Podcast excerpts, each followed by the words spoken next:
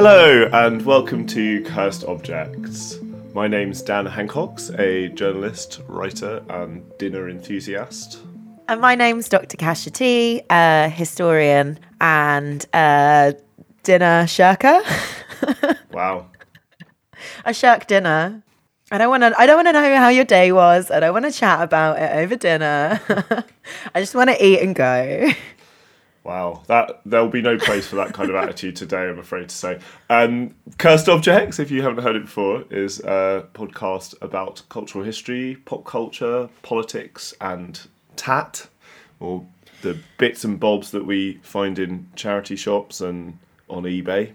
Yeah, where uh, every week we kind of bring in, uh, each of us brings in an object, kind of a little bit like a cursed show and tell, and we explore the kind of social worlds that surround it. And I think today we're going to be exploring a number of social worlds, which is exciting. So, Dan, you've brought something in. So this week I've brought in an object which belongs to my mother, though she has very recently offered it to me um, because I think it doesn't quite get enough use. She might dispute that. It's an asparagus steamer, which is a highly Ooh. specific bit of kitchen equipment.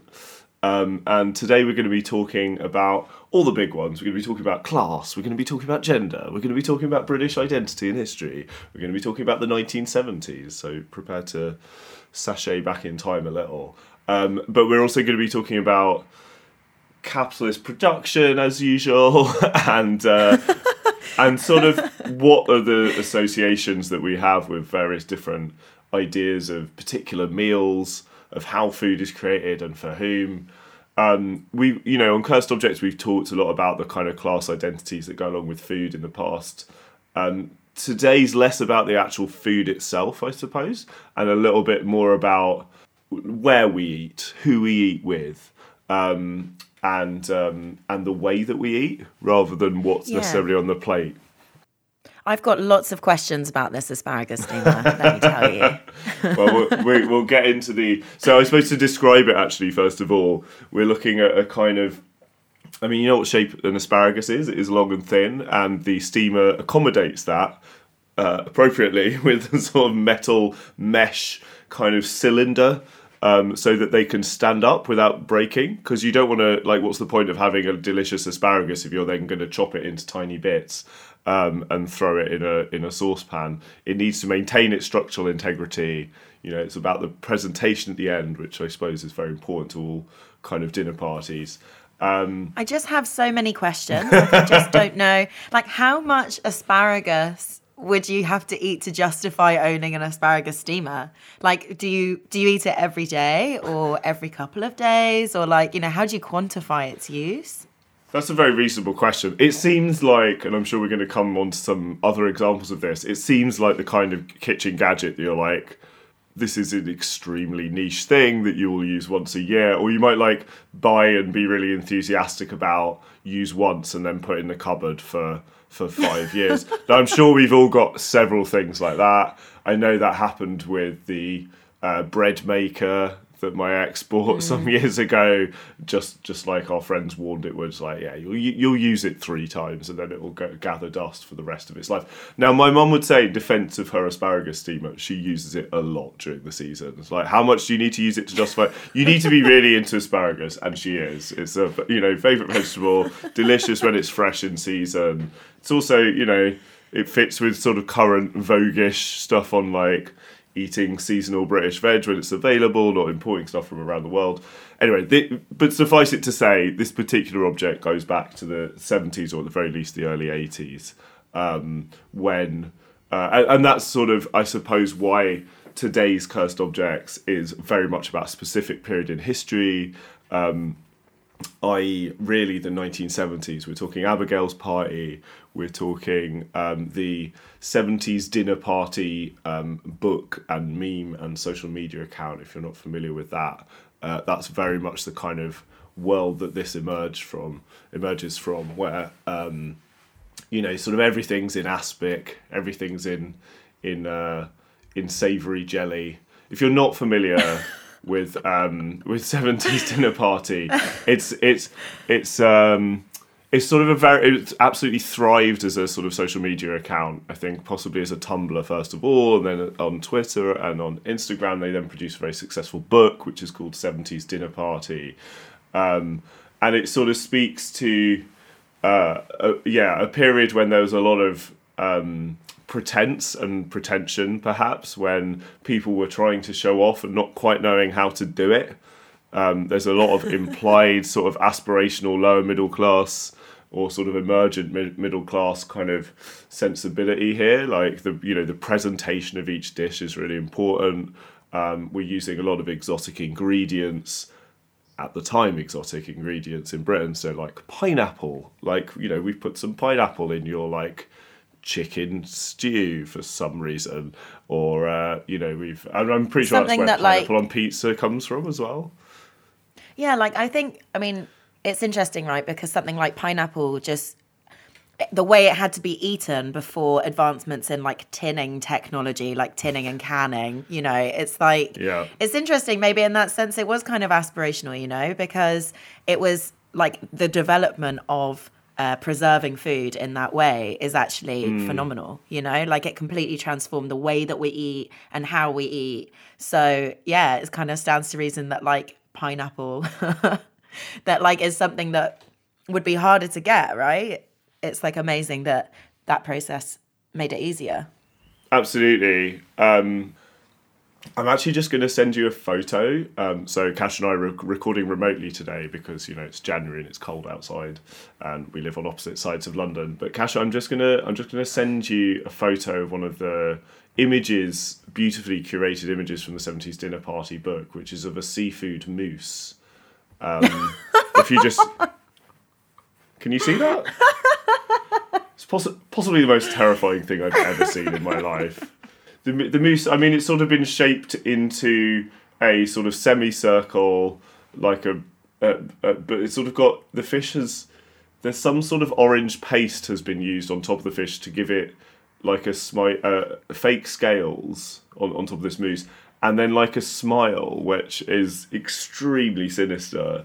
Um, and then I don't know what are those cherries as eyes I or think- something. Go- I think God maybe knows. cherry tomatoes. Like it looks Oh. almost like the color of um, sausage meat. Like if you got sausage meat and kind of shaped it into a horseshoe, and then you added some kind of I don't know, maybe strips of smoked salmon. It's that kind of orangey color on top of it to kind of give it like a scaly like look and a tail like look, and then a kind of like two cherry tomato eyes. and then this little, I actually think it's a very lovely smile. It's very big. Sure. I think it's okay. kind of delightful. the seafood mousse has won you over with its sort of strange anthropomorphized like uh, Charm, burning. yeah. But but uh, and, and and why not? Fair enough. Um, so today I kind of want us to dig into like what the problem around the idea of a dinner party is as well. Um, they're, they're they're pretty. They they carry such kind of cultural baggage. Um, I almost feel it's a bit like the word hipster in that it's never used to self-describe. It's only ever used to to sort of uh, deride others. So, um, like one particular example that came up, um, I don't know why, why how I came across this 2018 Daily Express front page. I think it was in the news again. This subject, but there was a, a Daily Express front page: dinner parties fuel stabbings. Government blames middle class for knife crime chaos. Which is so that's about that story is, is essentially about um, the government trying to make a connection, as often happen as has happened a few times in recent years, between county lines drug dealing um, and youth violence, and the fact that middle class consumption of some particular drugs um, particularly cocaine, I think, is supposed to be like directly implicit in that violence. Um, That's one. It's sort of a scapegoat for a whole multitude of sins. The dinner party, like it's it's something that it's where like the country is thought to be stitched up by a secretive, probably quite liberal metropolitan elite. Well, it's it's kind of also like um, when newspapers say Islington, you know, like Oh my God, like Islington whenever, is- whenever yeah, Islington So dinner true. parties. It's just Yeah. classic, you know. Even though Islington has an exceptionally high uh, rate of child poverty, you know, as a borough, it has like exceptional wealth, but also like you know serious like deprivation. But Mm-hmm. Islington is used as this kind of like catch-all term for I don't know, like swanky '90s kind of shishi dinner party culture, I guess, right? Absolutely, yeah. I mean, I, you know, you could potentially blame the fact that Tony Blair and Gordon Brown had dinner at Granita on Upper Street in 1994. I want to say, possibly five, um, to stitch up the future of the of the Labour Party, which is uh, the subject of an excellent TV movie called The Deal, which I am such a nerd that I have on DVD somewhere. It's a brilliant film. Um, So old Morrissey school. as Gordon Brown. Yeah, um, I mean, it's when did it? I think it's from. It was I think New Labour in power when it came out, but it was la- latter period New Labour. But it's a brilliant, brilliant film. Um, but yeah, there is this association with Islington. In fact, one of my friends, when I was discussing this episode earlier this week with with mates in a group chat, one of them said, "Yeah, I, I, I sort of asked, you know, do you have dinner parties? Do you ever go to dinner parties?" Everyone says no to this question. Nobody wants to be at a dinner party ever. They want to have dinner with their friends and possibly with some strangers.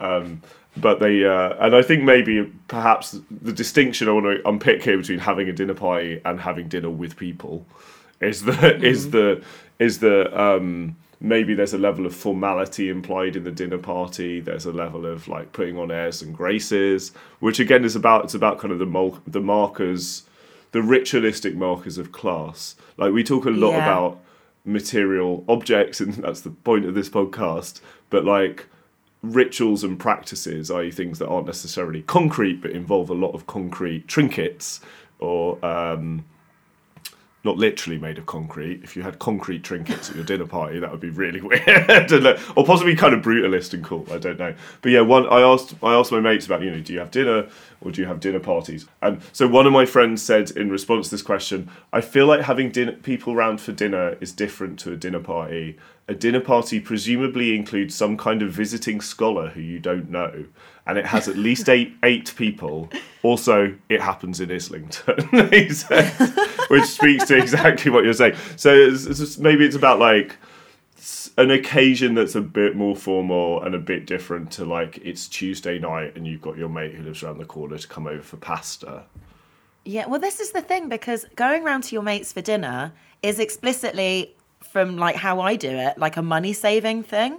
Like you don't want to go to the pub because you know that if you go to the pub, you're going to spend loads of money and you might end up getting shots. Whereas, like if you if you go round to someone's house, you know you're just going to have a little bit of food, maybe one bottle of wine, go home early night, you know, wake up the next day bright and sprightly for work, you know? Like that's the difference. I think it's interesting that like the way those two things are framed, a dinner party seems to like what have more more of a kind of like fancy idea around it and therefore seems more Yeah. I don't know, expensive, more exclusive, when actually they're both the same thing, right? And also kind of cheaper than going out and accidentally getting shots.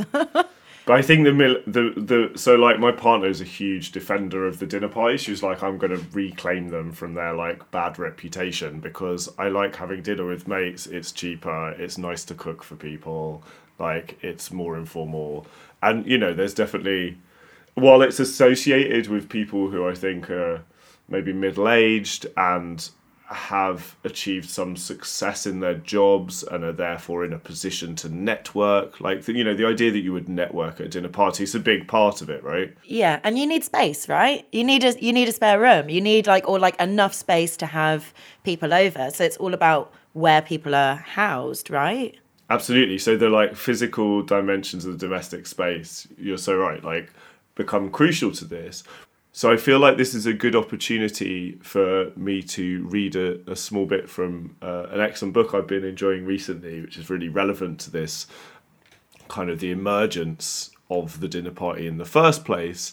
Um, this book is called Scoff: A History of Food and Class in Britain by someone called Pen Vogler, um, and it it goes through sort of as, like particular foodstuffs that are sort of crucial to understanding food and class in Britain, but it also goes through various um, like how we eat and so on. Like you know, and actually for that matter, Kasia, I was going to ask you a question. Like, do you do you have dinner, tea, or supper?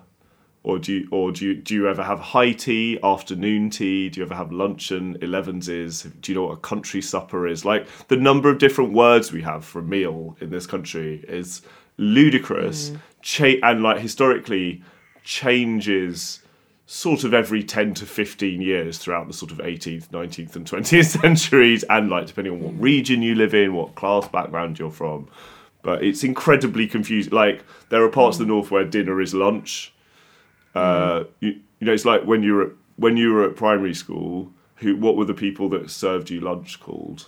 Dinner ladies. Right. Why are they called dinner ladies? It's not dinner time.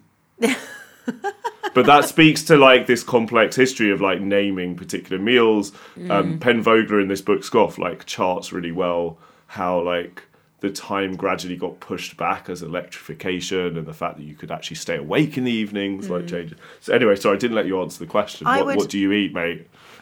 I would say that I eat all the time, so there's no point giving it.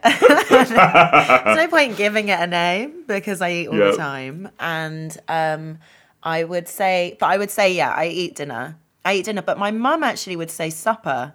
But I don't know whether that's uh I think like I feel like supper, the meaning of supper has changed over time. And actually, mm. I don't know whether it was always posh, but now it sounds posh. But she would say it, and I don't think she's particularly posh, but she would say supper. And I don't know when I changed to dinner, but I'm I'm now a dinner I'm now a dinner lady. You're a modern like, gal. You're a 21st century dinner. woman, you know, and uh, that's yeah. why you're having dinner. but no, you're absolutely right. Like I, we always used to tease my old housemate Ali for for saying he would call his evening meal supper, and we're just like, oh, you're so posh, Ali. This is ridiculous. No one, no one under the age of thirty says Ali. supper. Come on. Yeah, no, poor Ali. Absolutely, he would stoutly defend it, and it turned out he was right to, in the sense that like the cultural and class connotations of each of these terms has shifted so much over the years to the point that I can't actually like I've read this Pen Vogler book twice now and like the bits where she's explaining who called what lunch, supper, dinner, afternoon tea, high tea at various different points and what time they ate it. It's actually just too complicated to keep like you'd need one of those it's always sunny meme photos with the like bits yeah. of string connected with it. It's, anyway, so Pen Vogler in the chapter The Dinner Party, The Middle Class's Revenge, takes us back to the Roman period when um, Trimalchio uh, you, like hosted what was possibly the first dinner party in history. Um, it's sort of basically it's almost like a satire of the Roman dinner party. Trimalchio, the host, is an alcoholic braggart and former slave, a member of the lowest class of free men who is aiming to impress his guests with his displays of wealth, his execrable poetry, and a succession of 12 courses of costly and ostentatiously disguised food served by singing and dancing slaves. It is surprising after this endless catalogue of vulgarity and excess that anybody ever dared host a dinner party again. And it seems that in Britain, anyway, nobody did until the 19th century. In the preceding two centuries, people of the same social circle would give a dinner, or dine with, or have a dinner engagement with one another, perhaps a few nights a week. The guests might be staying for several weeks with their hosts, supplemented with a select party of friends and neighbours who are very likely to know one another. Spending the evening with friends began with a 4 or 5 pm dinner, which is wild to me, um, followed by tea and perhaps cake, and ending with a late evening supper with cards or music in between. It required staying power for the participants upstairs and the servants downstairs even more so, but at least everybody knew what to expect. She goes on to like mention a, a, a similar a sort of occasion in Pride and Prejudice, which is a very useful example of like what seems like an early example of the dinner party, and sort of concludes that like this is part of a 19th century in which um, among an emergent middle class that is you know being produced by industrialization um, and the industrial industrial revolution, that this sort of emerging mercantile and professional class had you know, apart from anything else, there's a lot of geographical mobility. People are getting to know new friends and establish themselves in new towns and cities in the 19th century. But they also then sort of have this, you know, sense of an obligation to keep up appearances, to show off their homes and themselves mm. and their families and so on, and and to sort of establish themselves as part, as a key part of this network of like a new middle class elite that emerges in the 19th century. So I think that's the sort of that's the origin of what we understand to be the modern dinner party. But I think what's really interesting is that it has this big upsurge in the 1970s uh, or 60s and 70s, which is a, again about perhaps a new moment in kind of middle class middle class identity formation. Middle class identity formation, absolutely. But I also think that you know the the fact that the nuclear family became like a staple type of family setup in the kind of 60s and 70s. I was looking this up, like it really reached its kind of like peak in the 60s and 70s as a form of family structure. So previously, because people would have to work, there would be like a reliance on extended families and um, yeah, extended families, grandparents, cousins, etc., and or communities. And then, kind of in the 1970s, it really demonstrates a kind of high point in the nuclear family, which isn't because of nuclear, the, the idea of nuclear at the time, but is a reflection of uh, nucleus, I think. And it was like a term coined in like, I think maybe like the 1920s. And it really became wow. a kind of standard, you know, parents and their children kind of set up kind of in the 1970s essentially. So it's also, I think, a reflection of that, that like housing changes around that time to reflect those family structures, right? That no, lang- no longer do families have like domestic servants no longer do people go off to become domestic servants it changed like there are huge changes and shifts around class in the mm, kind of mid 20th mm. century that really reflect on like why these dinner parties were being had right yeah that's what i mean that's i'm so glad you sort of filled some of that sort of stuff in because i was i guess slightly struggling to work out why it would be the 1970s particularly that would draw this attention. And the 70s you know i mentioned the 70s dinner party um, sort of photos and tumblr and book and so on. You know there there is something very particular about that moment um, as a, a moment of a kind of new form of ostentation perhaps and this idea of taste is really important to kind of class and identity i think like having good taste. This is i rewatched abigail's party this week as mm. preparation for this episode. Um, what a painful brilliant piece of uh, piece of work it is. So this is like a mike leigh film from 1977 if you don't know it about um, exactly this kind of emergent lower middle class, aspirational class kind of ostentation and showing off and attempting to, you know, we have so many phrases for this in like English slang of like keeping up with the Joneses and um, you know, keeping up appearances and putting on airs and graces. All those things are going on in, in this increasingly fractious. So it's called Abigail's Party. It is sort of a drinks party. It's telling that like the most middle class of the guests has turned up assuming she's going to be fed and is not fed, like it's not a dinner party. um, and the lower middle class hosts, the sort of aspirational hosts, Abigail, has like put out some peanuts and stuff. And they're just, it's full of little sort of lines where like one of the guests will say something like, "Oh, the snacks are they're nice and dainty, aren't they?" Like, and they're just, but they're just eating peanuts. Um, I I asked I asked my mum by the way if she would like expand on the sort of 1970s dinner party aesthetic. She she wanted to know why the 70s as well, but I think you've nailed some of some of the like really important reasons why that moment that like it's so much as you say it's about such like big macroeconomic things like housing mm. and stuff mm. um, and post-war reconstruction you know like the, the the fact that it's taken in, in a lot of cases 15 years actually for the rubble of the of the bombing to be cleared mm. away and then for sort of the post-war sort of economic boom the baby boom that followed it to kind of create an environment in which people have space to um, in to entertain which is which is what what it's all about my mum um, in sort of asking to like describe sort of a bit of the kind of aesthetic and kind of cultural context of like a 1970s dinner party she her and her friends apparently had been talking about it in their like knitting circle and were uh, talking about sangria as a sort of central thing um, punch bowls with hooked cups on the side. So the like cups kind of cling onto the edge the rim the perimeter of the of the punch bowl I guess those, yeah, Sangria and Punch, those both seem like quite 1970s. Like, you know, there's a new cosmopolitanism to some of this. People are going on holiday for the first time, which is another big class change, cultural change in the 1960s and 70s. Like, people whose ancestors would never, ever, ever have been able to afford to go away on holiday, they are the first in their, you know, family families to sort of be able to afford to do that. Coming back with like ideas about foreign food, wanting to try paella sangria and stuff at home. Uh, my mum also described a wooden party Susan with like little cheese biscuits in it. Oh wow, like a lazy Susan.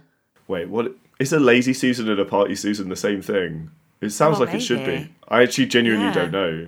A party Susan's like one of those things that, like, I remember you it can from move like. round. You're you're sat on a table and you can move round like the little. It's like a we. It's like a circle on a Yes. some kind of joist thing where you can move Yes, like things around the table, right? exactly. It's yeah, like yeah, in yeah. the centre exact- of a round table. Is that is yeah? So that's a party Susan, as I understand it, which is probably the same as a lazy Susan. I remember these from like one particular Chinese restaurant I remember going to as a kid. Yeah. you- and it was like the most exciting thing you'd ever seen in your life. Um, but yeah, also like fondue kits, um, very popular in the seventies. You know, the fondue I feel like is a very sim- is a really good example of like a kind of exotic continental food that like was particularly well suited for kind of entertaining. Um, and then my mum also said the thing that you forget, or we would n- not even know about, is smoking indoors. Like over, di- like you just sort of had to put up with the fact if anyone wanted to smoke, they would just smoke, and you'd put an ashtray out, and that was horrible. Basically, imagine that over your dinner, like gross. Like so, you know, pro- progress is not a me myth. of my like university hall experience. It's like, oh, the floor is an ashtray. oh, this, this piece of paper is an ashtray. Like the floor is not an ashtray, Kasia. everything was an ashtray. That floor was so gross. Lovely stuff. Oh. like that apple core on the side is an ashtray. It was so gross. So when I think about an asparagus steamer, it kind of makes me think about uh, kitchens generally as a kind of like as a modern phenomena, as a modern spatial phenomena, because you know I think they're actually as complex or kind of as iconic as like nuclear missiles or computers and or cars of like defining the 20th century. They are like incredibly complex historical artifacts that I think highlight really advanced technical systems. Like, so for example, they're intimately bound with uh, the development of electrical grids or gas networks or water systems or even like ideas around the food chain. And I think that's before we even get to the gadgets that people have bought for them. You know, they represent such huge changes in infrastructure, in housing, in street planning. They really are, I think, a kind of a modern phenomenon. And often we forget that because they're so commonplace now that we forget that actually. Uh, in the kind of 1900s, uh, rich people would have kitchens. So they would have a kind of basement kitchen where their servants would work and prepare the meals. But often, you know, the average person, because poverty was so high and so commonplace, they would live in like one or two rooms. And that those two rooms would serve as their bedroom, living room, and kitchen space. There was no like actually like clearly defined area for, for most for quite a lot of people there was no specially defined area which kind of represented an area where they would prepare food. Um, so i think that we Or can eat it. or eat it yeah exactly. So i think that we can change we can trace really huge kind of societal shifts through the through the area of the kitchen and also maybe the dining room you know from the disappearance of domestic servants so changes in class to i guess town planning. There are you know the modern kitchen and i guess the modern dining room are modern exemplaries and they are i think phenomenal spaces to kind of look at historically like as social spaces mm. essentially and one thing to kind of briefly mention here is the importance of gender kind of in these in these debates, especially in the immediate kind of Second World War period, just kind of at the start of the Cold War. And I've been thinking quite a lot about how okay, side note, but how with the development of aerial bombardment, there are no civilians, sure. there are no civilians, and there are no military personnel. So you know the fact that you could bomb people from afar really changed the nature of warfare, and especially during something like the Cold War, when bombs weren't actually when nuclear when the nuclear threat was a deterrent rather than an actual um, thing. You know, I mean, there were proxy wars, but it wasn't like uh, the USSR and America were actually bombing each other.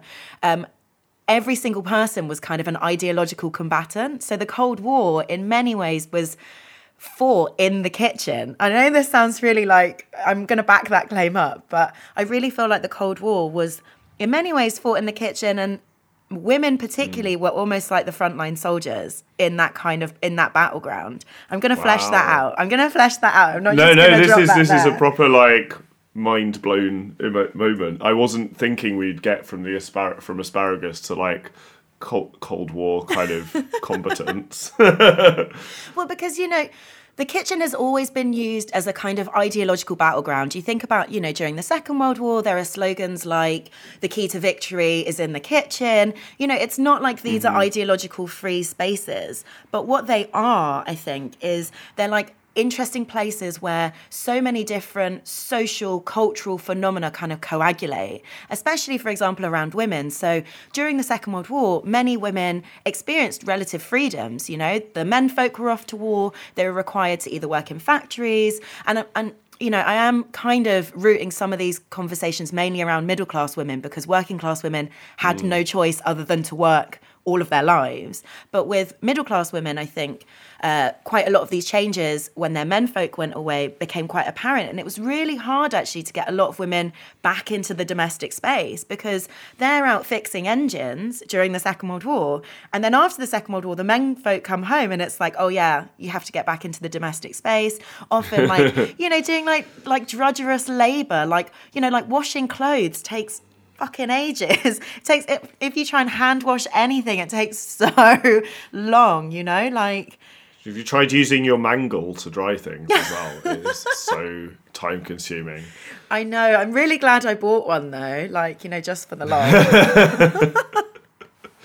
Make your own, mate. Come on. Um, it is. Um, so there's an interest. There's such interesting tension there about like labor saving devices in that like on the one hand, we're sort of saying, well, this sort of culture around middle class entertaining, maybe it was a way of giving women something more to do in the domestic space, like a very specific class of middle class women who did not need to work outside of the home.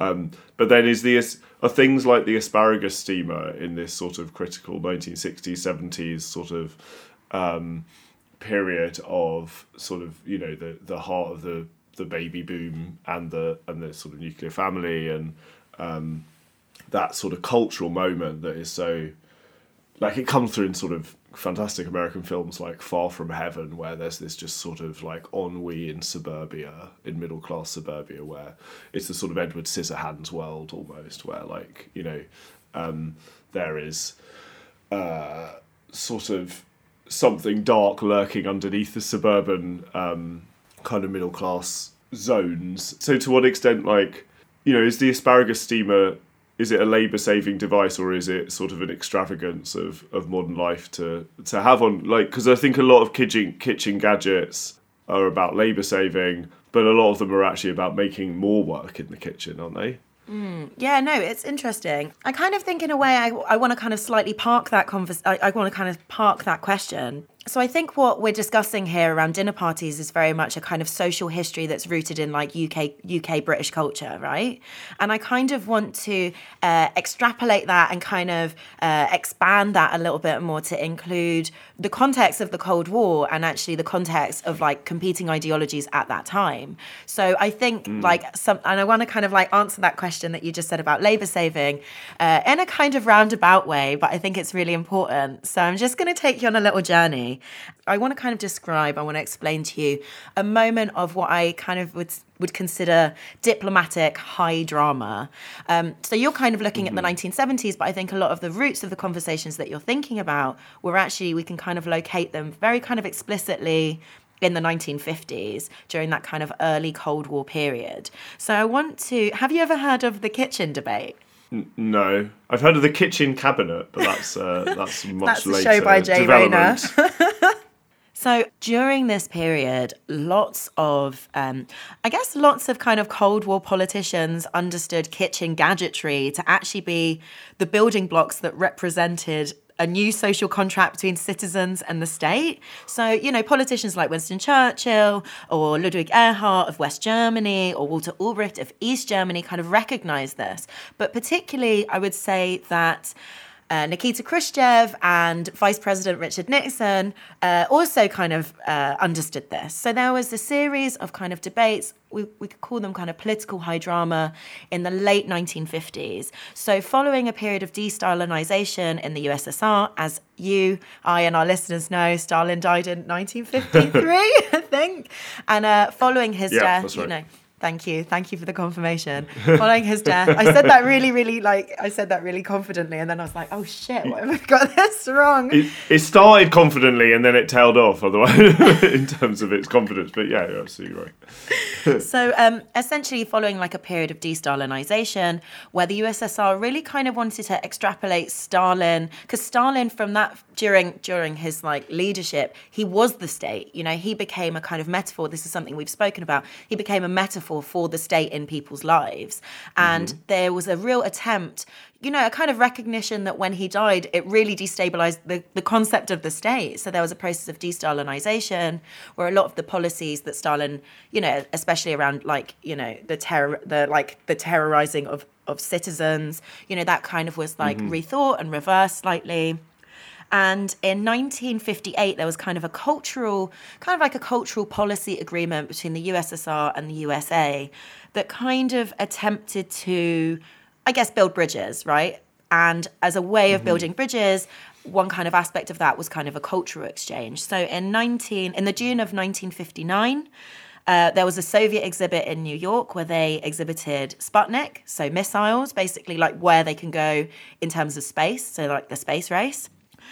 Um, the uh, American in New York. In New York, so there was a kind of Soviet yeah. Soviet exhibition in New that. York, and then a month later there was a U.S. exhibition in Moscow, and Vice President Nixon took Khrushchev around this exhibit basically which featured i think products from 400 450 different companies and um, yeah, it kind of led to a series of surreal conversations where they debated. So, uh, Khrushchev and Nixon kind of debated the strengths and weaknesses of capitalism and communism, but around like like one of them took place in a kind of model kitchen.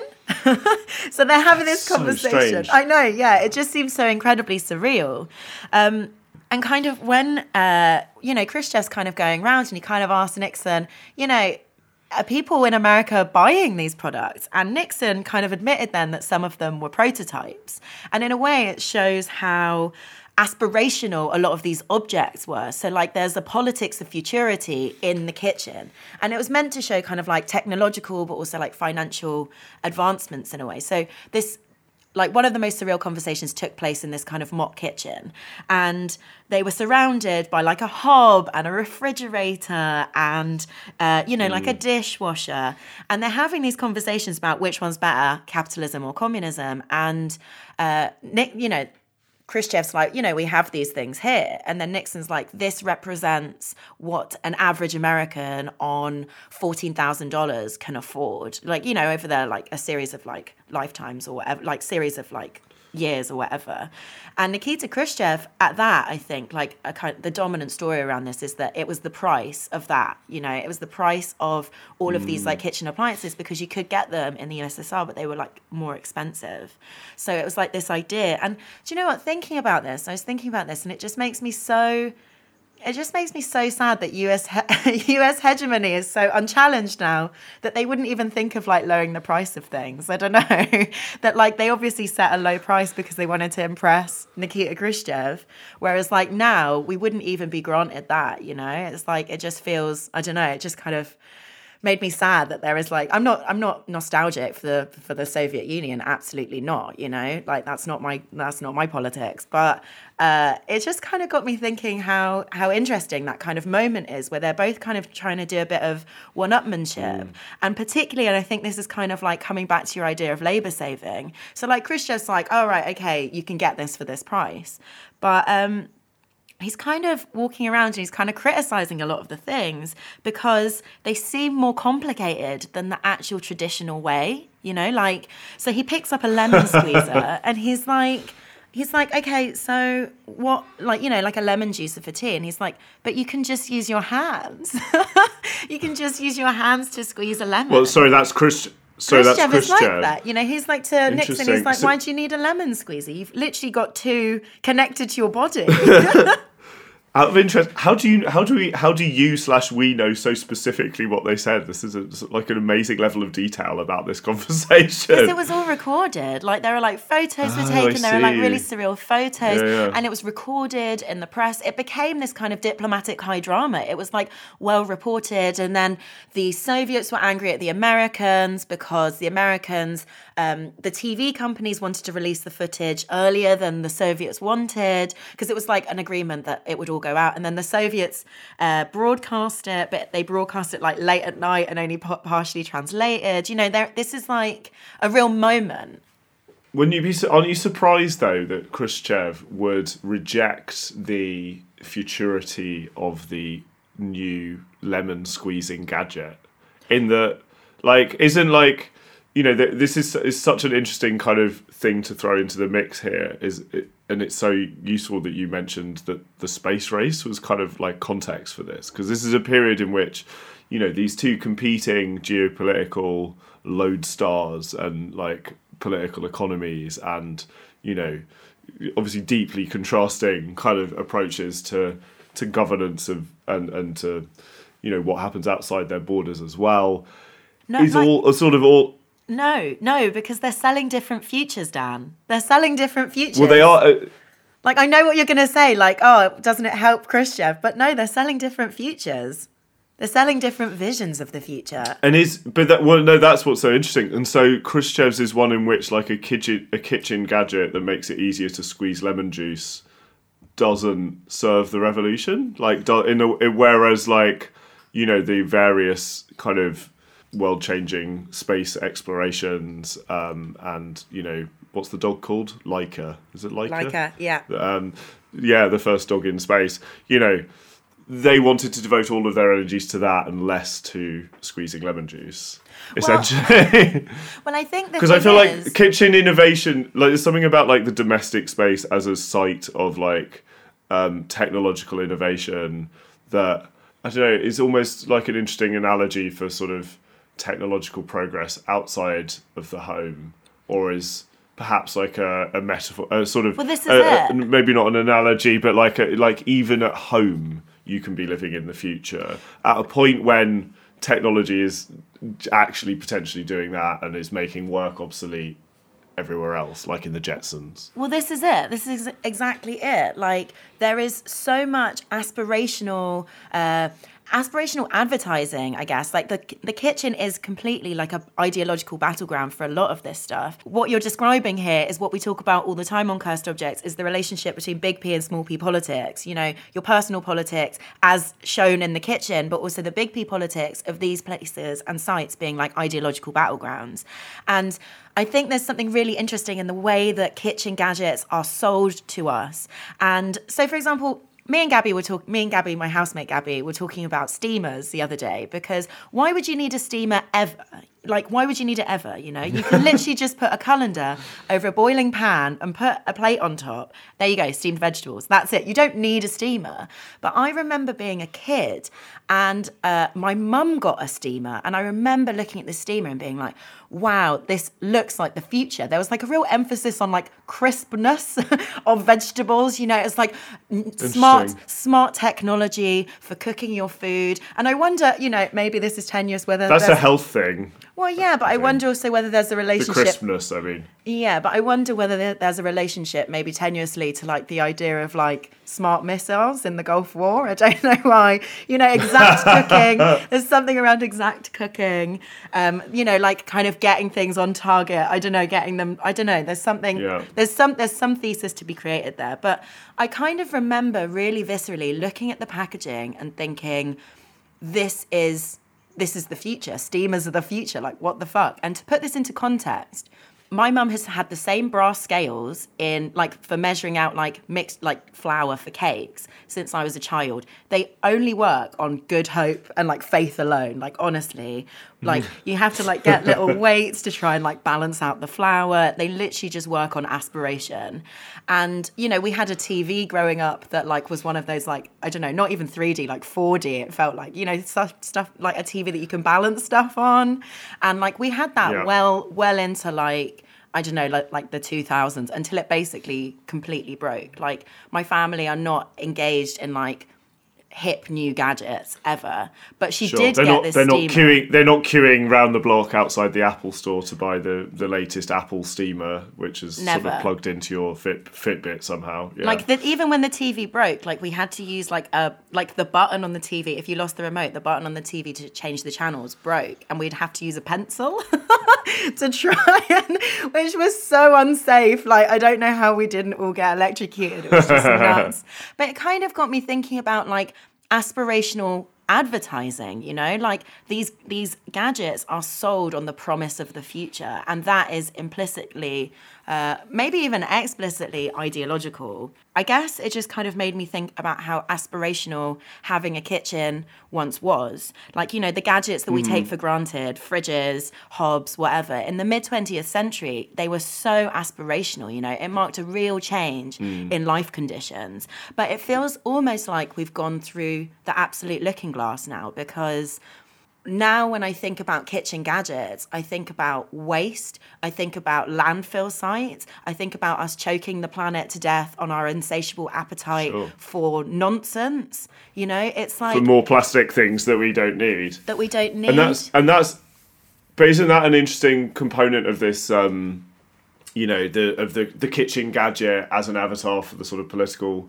um culture around it that like you could create a labor saving device that doesn't save any labor Yeah. which is sort of what you're describing with it with like your your critique of the steamer now i know a lot of people including my my mum who is very pro steamer and thinks that you do need a you know it is Sorry, Dan's worth mum. having that those stacking pans that you know i mean i don't have one but i can see the argument for it but like yeah the idea that there's a labor saving device that doesn't save any labor feels very 20th cent like late 20th century the world before the climate apocalypse became quite so because now when I think about like you know do I want to get a rice cooker as I've been wondering to myself recently because I do cook a hell of a lot of rice and I'm like well is is or is that just another bit of plastic that the world absolutely does not need and I do not mm. need? I've been making rice very well I may say in my late Show off. grandmother's old green pan that is like the perfect size and shape for it for like a decade and a half and why shouldn't I continue doing that are there any uh, particular kitchen gadgets that you own that you think fall into that category of just completely redundant, like wasteful objects that we don't need, cursed in the very 21st century, like unsustainable way? So I'm really, I'm really glad you asked because this is when I show my like fascistic tendencies. I have very strong feelings. I have very strong feelings about kitchen gadgets. Spend a lot of time in the kitchen. Again, like that's like a that's like a joke, isn't it? Like a lot of people say to women, "Get back in the kitchen." Like the kitchen is a site of of conflict, right? But I, I do spend a lot of time in the kitchen. I love my kitchen, mm. and um, there are a number of like little things that like people have tried to bring into my kitchen that like I'm just like no I can't deal with this I can't deal with were, this were they they were ch- chased out with a carving knife presumably. honestly so like one of them was that my I think it was my brother maybe bought some silicon poached poached egg poaching cups that you just don't need. Like you don't need a silicon egg poaching cup. You just can use the water. And I had a friend once. Are they had... supposed to balance? Uh, sorry to interrupt. They balance the kind that balance sort of like a little boat in the yes, water. I think I think right. so. Um, I mean, I've never used them. They're just in the drawer and they make me furious every time I open it.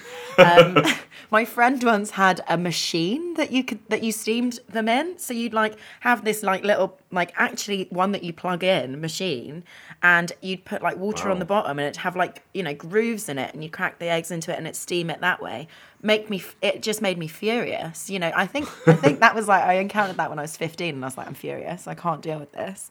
Um, also i was doing some research and i came across a banana slicer which i was trying to i was trying to uncover why that made me so angry. or, you mean a knife well, exactly. Well, it made me angry because I don't think bananas are standard shapes, right? But I remember as a kid we had an egg slicer, and I and I fully back them. I think egg slicers are great because eggs kind of oh, are a standard thing that shape. you pull down like a sort of, uh, it's like a, a guillotine, but it's but for eggs, I honestly thought it was like magic. I thought it was like this was an innovation in like science and technology. I thought it was phenomenal.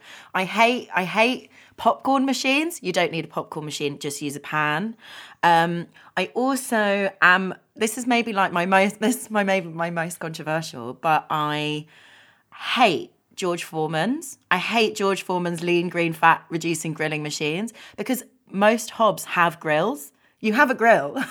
and I had a friend, I had a yeah. friend who would make bacon on the lean green fat reducing grilling machine, like would make bacon on it and then would make Linda McCartney veggie sausages in the bacon grease. And I've just never encountered anything more disgusting in my life.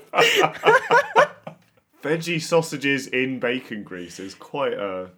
I mean, that's you know, that's is that not just the third way? We were talking about the sort of you know great polar kind of you know f- fight ideological fight between capitalism and communism. Maybe that and, is the um, third way. Yeah you're right. You're right. Yeah. Yeah, yeah that's quite a persuasive list of um, cursed gadgets you've got there. I think i've, I've thought extensively about kind of, this. I've thought extensively. Well if you go into you know i mean there is it is the kitchen is a, a world that has you know probably more than any other room in the house been sort of subject to the gadgetification of uh, of of just like let's let's for God's sake let's try and find some more ways to sell people crap made of plastic that mm. um, yeah really doesn't improve your life a great deal. I have a fondue kit. That's a that's a ridiculous thing that almost never gets used. Like I've I can't believe you've never invited me round for fondue. What the fuck? No, where's my fondue invitation? okay, we'll do we'll do what what would be the perfect dinner party like seventies dinner party. Oh, you can come round for like prawn cocktail, stunning, followed by followed by fondue everything will be yeah just sort of slathered in a weird sauce that you know we can have we can maybe have some savory jelly oh my god that. i'll get my mum's recipe the one that traumatized me yeah with just some little bits of sort of chicken or tuna and maybe the odd carrot just suspended in in the jelly well because this is the thing because of the polish household i come from like i'd be like a kid and i would open the fridge and there would be like there would be like a meat jelly, like meat in aspic. Uh, but the thing is, is my mum would make it in the same like jelly thing that she would make the sweet oh, jelly. No. it wasn't so, in like a robot mold or something to like you know just something really kiddie and sort of. So fun. I'd like I'd, I'd I'd look at it and be like, oh my god, jelly, and then like it's got like I don't know, like un, un, un, unnamed meat in it. And also like just coming back to um and like also oh my god like cow's tongue there'd be like a cow's tongue and you know the taste buds on a cow's tongue are like they're like pr- they're like little they visible? spikes. They're so visible. They're like little spikes. It's so gross. Oh, I feel quite unwell. Like, I'd open the You put me fridge right off my like, veggie "Oh." sausages and bacon fat here. I just wanted to say we were talking about dinner parties and how interesting like cultural there are like different cultural uh, types like sorry different cultural norms associated with dinner parties. So if I go to a Polish dinner party, it is expected that you will drink vodka. That's it. Like you will drink vodka. Like Oh, right. either the host prepares like a kind of flavored vodka or you bring round a bottle. You know, it's like you will be drinking vodka. That is what you do at a dinner party. I just cannot imagine in these kind of like she shishi Islington dinner parties. I don't know what they do See, with how me. you- How are you resorting to like you know tarnishing Islington's name here as well? I, I know isn't there? it's hard to beat a habit of a lifetime. No, fair enough. Yeah, we're all just affected by the ideology of the world around us, and that proves it. You know, just like, oh god, that's so Islington dinner party. I mean, I'm actually. There's also like, there's also worth perhaps worth mentioning like a, a Twitter meme that I'm very very fond of, which shows that I'm not above uh, casting the name of dinner parties in vain either, which is the reference to the Zone Two dinner party voice which I feel like I'm going to struggle to explain this to someone who isn't on Twitter. Not you, Cash. Obviously, you're all over that. Uh, that's where we met, in fact. Um, but like, you know, pe- people like my mother who own this asparagus steamer and you know have better things to do with their time, bless them, than, than being on Twitter. The Zone Two dinner party voice, I feel like, is a a meme that sort of speaks to London's Zone Two a gentrified zone two that maybe used to be more of a sort of socially mixed area and is now the perfect example of like a young professional who is being paid too much to work in a white collar job and then has their friends round to a zone 2 dinner party and then says something in their zone 2 dinner party voice like you know, if Labour is going to get serious about winning elections again, it simply has to, you know, welcome more Conservatives into the party, for example. That's the sort of thing someone would say in a Zone 2 dinner party voice, but that's a joke. I'm, it's, a, it's a, like, gag format I'm very fond of because I think it speaks to... It's a good way of um, ventriloquizing, like... An opinion you hate, basically. but it's very. We talk. I mean, you know, let's throw back to the Hinge bath bomb episode. It's very Bumble energy. It's the the dating app Bumble again. Kind of encapsulates this certain sort of snootiness, um, which is less about an aspirational, a kind of class aspirational identity, and more about a condescending, snobbish one. I hmm. think. Like, I think the idea is ultimately, if you're having a dinner party, then you're a snob, which is, you know, the problem with the term that I think most people have, and it's why most people would say, "No, I'm going to for dinner." I mean, do you would you your Polish dinner party description? Would you would you call them dinner parties if we Absolutely. outside this conversation? Yeah. You would. Oh, that's Yeah. good. That's good. You're not afraid of the stigma. I'm trying to aspire. I'm aspiring to dinner parties. Drink enough. vodka, but And make there- dinner party. Uh, yeah, I mean, is the vodka in a punch bowl with hooked cups on the side, uh, or perhaps even in a fondue? No, you can't heat vodka. That's Well, because this is the Um, thing is that like Poland, because of because of the Iron Curtain, because of like Mm. you know like basically it's like cultural, not stagnation because it wasn't stagnation. It was like flourishing, but in a very different way, like you know in a completely unique way from like Western Europe. Like a lot of the vibe, like I feel like I've carried around the 1970s a lot a lot longer than like a lot of my friends who aren't aren't from Eastern Europe, you know? Like I flicked through my Yeah. mum's cookbooks and a lot of them were very 1970s. I would like visit family in Poland and the vibe was very like a kind of, you know, like wooden furniture, kind of like very 1970s wooden furniture, maybe like in a kind of burnt orange. Yeah, like a kind of burnt orange. Like you know my sofa in my room that's like have you seen that? Mm. That's like a kind of like burnt orange. Kasia's like- house, for the benefit of our listeners, is is very much like the set of Abigail's party. I live in a kind of not- weird time time capsule of 1970s culture. Yeah. Just carry it around with me. What can I say? And and then you know, and then you go home to your folks' place and open the fridge and get yourself a bit of meat jelly out. you know, so yeah, you're you're very much like. I feel like you're you're a woman out of time almost, and uh, That's why I'm a historian. and it's why you're a dinner party enthusiast as well. yeah, exactly. Excellent. Well, this has all had the effects of making me kind of very hungry and quite wanting some asparagus, some prawn cocktail, possibly all of this set in aspic and then served in a party Susan, um, just because just for the just for the spinning vibe. Um, but it's been a really fun conversation, as ever, and I hope you'll join us again next week for another cursed object. Um, if you want more from us.